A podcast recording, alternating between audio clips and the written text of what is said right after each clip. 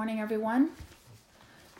So, my talk today is about different ways Spirit can send us signs and messages.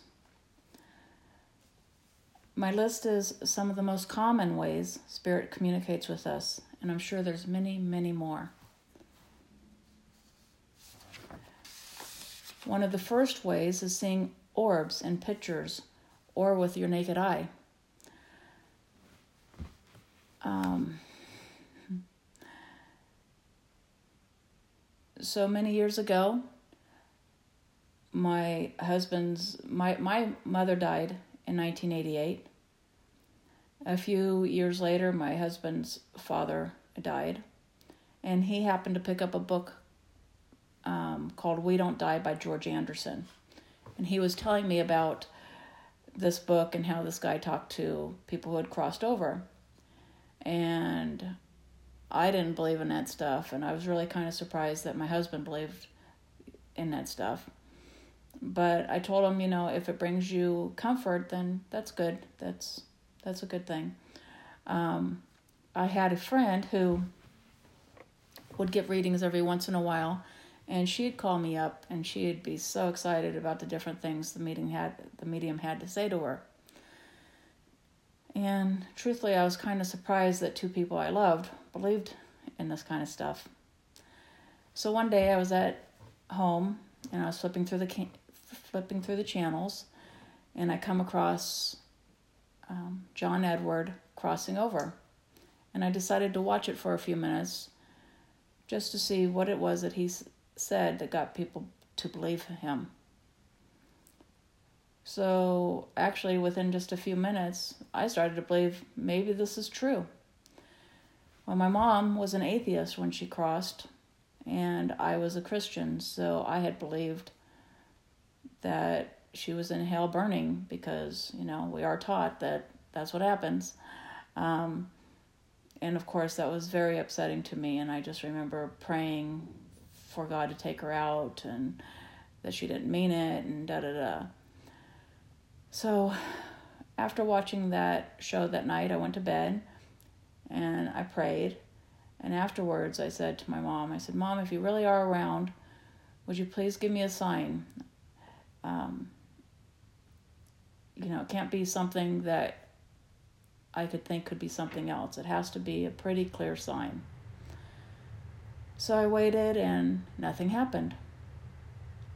So the next night, I go to bed, I do my usual praying, and I ask again, Mom, would you please give me a sign that you're around?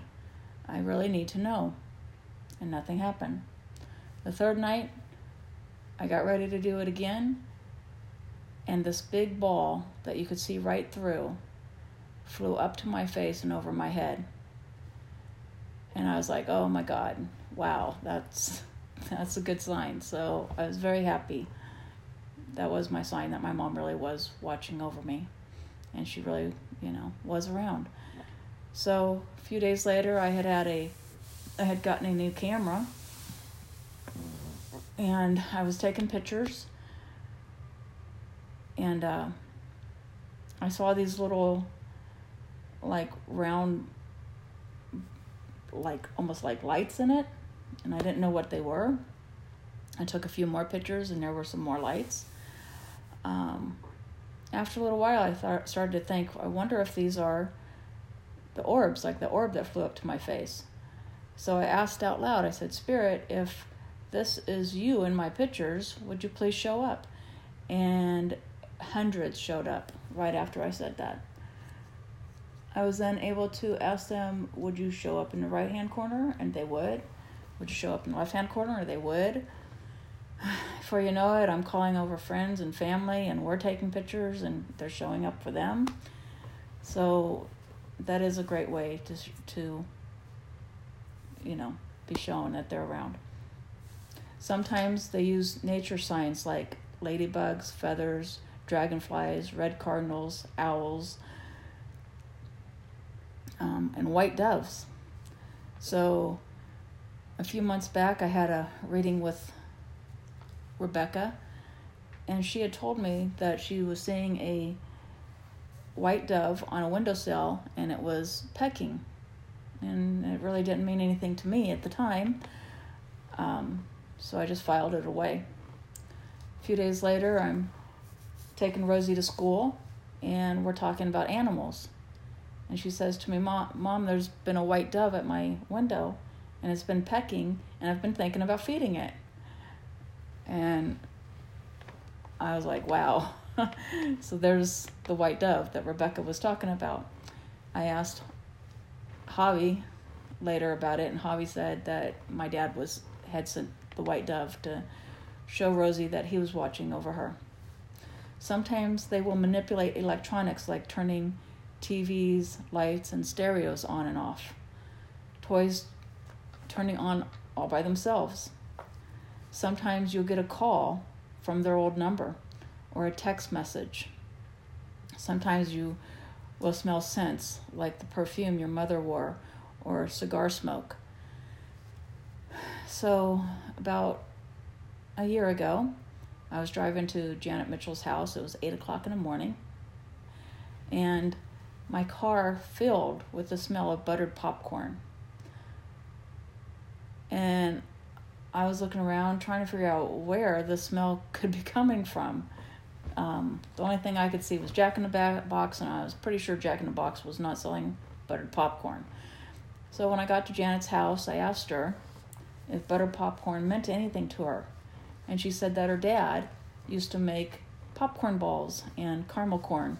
And I said, Well, I'm pretty sure this message is for you then. Um, so I thought that was pretty neat. Um, sometimes you hear a song with just the words you needed to hear, or it's a song that reminds you of your loved one. You may actually hear them talk to you or have your name called. A couple years ago, I was in bed asleep. I was just waking up, getting ready to open my eyes, and I heard, Hi, Kim, it's Aunt Bobby. I opened my eyes. I fully expected her to be standing there. She wasn't, but it was most definitely her voice. I wish I had said something back to her, but truthfully, I was kind of in shock. um, but I was glad that she came, and I hope she'll come again, and hopefully, I won't be in that much shock and I'll be able to talk to her. You may get physical feelings like goosebumps, your hair being messed with, maybe the feeling of someone sitting on the bed. They can come to us in our dreams. They can tell us they love us, are okay, or some other message they may have for us. So, quite a few years ago, probably 20 years ago, I had a dream. And my mom was sitting on a couch, and there was a bunch of other people sitting on couches and standing and stuff, and it seemed to be a party atmosphere. I couldn't believe she was there just talking to people. And I said, She's not dead, she's alive. She's not dead, she's alive. Well, Randy woke me up and he said, Who's not dead? Who's alive? And I told him about the dream and I broke down in tears because I didn't know at the time that it was a visitation, but it was. My mom was telling me she's not dead, she's alive. Um, then, about three years ago, my brother Brian calls me up and he tells me that he's, they're having financial problems and he's really not sure how how they're going to make it. And we really weren't in a position at that time to be able to help him. So uh, um, I prayed, you know, that something would would help him. Somehow he'd get the help he needed. I went to sleep that night and I had a dream. And in this dream, my brother and I were working at a CD bar in a mall. And he was helping a customer and he couldn't get the till to open. So he called me over to help him open it. And I couldn't get the till to open either. So I said, I'll go get dad and my dad happened to work at a at a candy store on the second level of the mall. So I went up to the second level, went into the candy store, all brightly lit, candy everywhere. And I said, "Hey, Dad, um, we need help with the till. Could you come fix it?" So he come down and did his little magic on it and got it to open. And Brian was able to get the money out that he needed. So we both told him, told him thank you, gave him a hug, and he was on his way. So I woke up and I knew that that was a message. I knew that that was my dad telling me that he was helping Brian. So I called Brian up and I told him. And he really didn't know what to think, but he thanked me for telling him. And uh, a few days later, my brother called me up and said, You're not going to believe this. And I said, What? And he said, um, That they had applied for Social Security for their son who has muscular dystrophy about a year ago. And that it had just come in and they're going to be okay. So I said, Yep, I told you, Dad said he was helping. So I do believe that he was, that he did. They can talk to us using names or numbers, like their name or birthday, on a license plate or a street sign. Uh, they can use sounds. The doorbell will go off and no one's there. Um, so, quite a few years ago, um, it was nighttime. Randy had already gone to bed. And my son had already gone to bed. And I was up watching TV, and then finally I decided to go to bed. So I turn off the lights, I get in bed, I'm getting ready to go to sleep, and I hear crash, bang, boom. And it was like every pot and pan and dish had just come out of the out of the cupboards and just crashed on the floor in the kitchen. So I jump up, I run into the kitchen, and turn the light, and there's nothing there. The kitchen was clean, it looked fine, just like it did when I went to bed. I was puzzled, didn't know what to think about it, but oh well. So I went back to bed, got ready to go back to sleep, and the exact same thing happened crash, bang, boom and I looked and there was nothing wrong. There was nothing wrong with the kitchen. I turned off the light,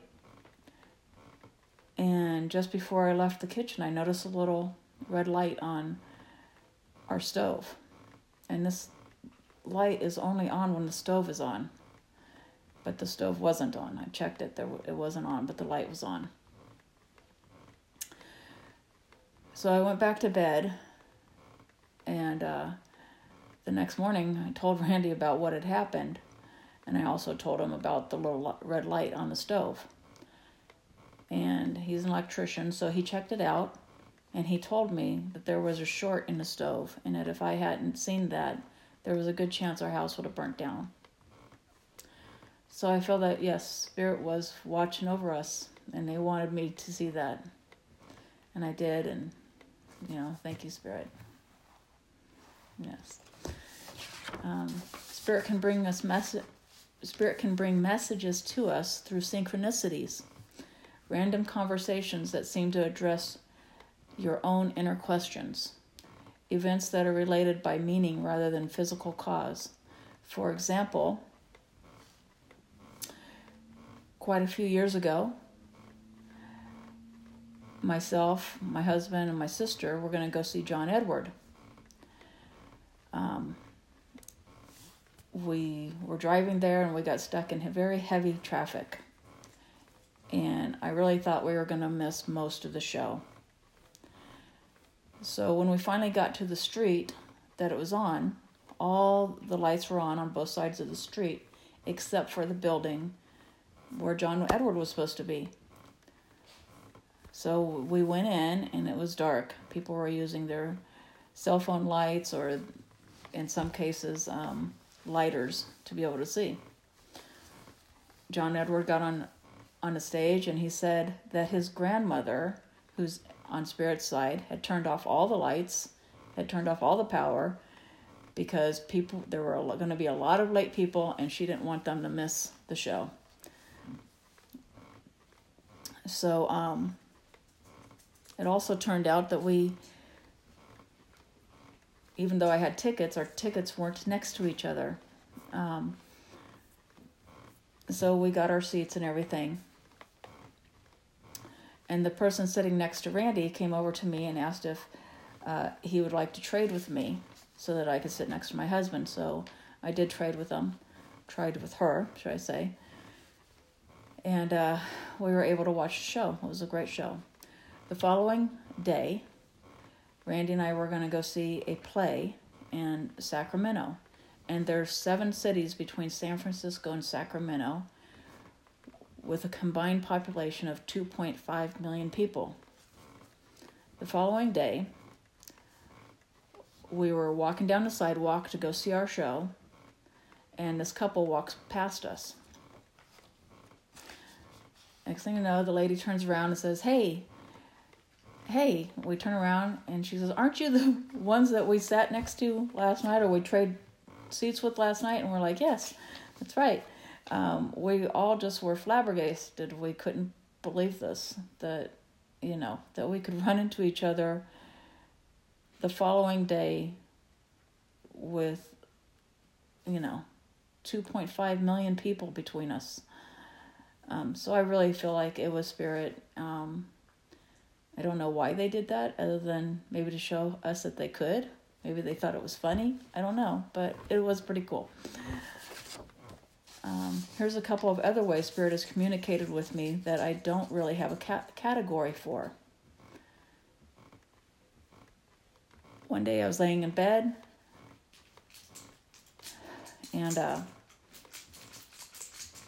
it was a nice spring day. And uh, I was just laying there looking up, and a bottle of water appeared in front of me. It was hanging in midair. I was I couldn't believe it. I was like, "Whoa!" So I put my hand out to see if I could grab it. You know, was it solid or what? And my hand went right through it. And uh, I was like, "Wow!" And I tried it again, and my hand went right through it. Within a minute or so, it disappeared. So the following day at church, I get a message that I'm supposed to drink more water. I go, okay, great. That explains the bottle of water that was hanging in front of me. Then uh, a couple days later, my doctor's office calls, and I had had some blood tests done, and they said my blood was thick, that I was dehydrated, I needed to drink more water. So I got it. I got it, Spirit. Thank you. then many, many years ago. Randy, myself, my brother Brian, and my son Jeffrey, who was only two at the time, we all moved into a house together. Randy worked at Anheuser-Busch. I was a uh, phlebotomist at a blood bank. My brother worked for Mervyn's. And we all worked separate shifts, all different shifts. So I would take Jeffrey to daycare in the morning, and Randy would pick him up at night. So one day I get home from work, and I walk through the door, and right there in our hallway was a white balloon. And I thought, oh, that's so sweet. Somebody brought a balloon for Jeffrey. And then it hit me, oh, I don't really think I want Jeffrey to have balloons because he's only two years old and I'm afraid he's going to choke on them and probably die. So I popped the balloon and I threw it in the trash. And I didn't say anything to anybody because I didn't want to hurt anybody's feelings. So a few days later, I come into the house and there's another white balloon. So I pop the balloon. So I think, oh, okay, that's sweet pop the balloon, throw the balloon away. And this happened over and over and over again. Eventually, I feel like I'm going to have to ask whoever's bringing these balloons to please stop. Um, so one day, everybody was home, which was a rarity. And I said, You guys, I need to talk to you for a minute. So they sat down and I said, I don't know who's been bringing home the white balloons, and I think it's really sweet, but I really don't want Jeffrey to have them. And they looked at each other and they're like, Did you, are you bringing home white balloons? No. Are you bringing home white, white balloons? No. Um, so I didn't know what to think of that. Nobody copped to bringing them home. Many, many years later, at least 10 years later, I have a reading and the medium says, Your mom's showing me white balloons. Do you have a connection to white balloons? And I told her about these balloons that I had found that I kept popping. She goes, Well, your mom wants you to know that she was bringing them for your son. And she thinks that you were an overprotective mother, but that she understands why you popped them and threw them away. So, yeah, it was very sweet, and I wish I had those balloons now. Mom, you could send me white balloons again, you know. I'd really like that. If you could do it before, you could do it again. Right? And I'll keep it if you send me another white balloon, okay? A whole bunch of them, even. I'll keep them. So, the bottom line is it's okay to ask for signs. Um, when you receive them, say thank you. Also, talk to your loved ones as if they are still here because they are. Thank you.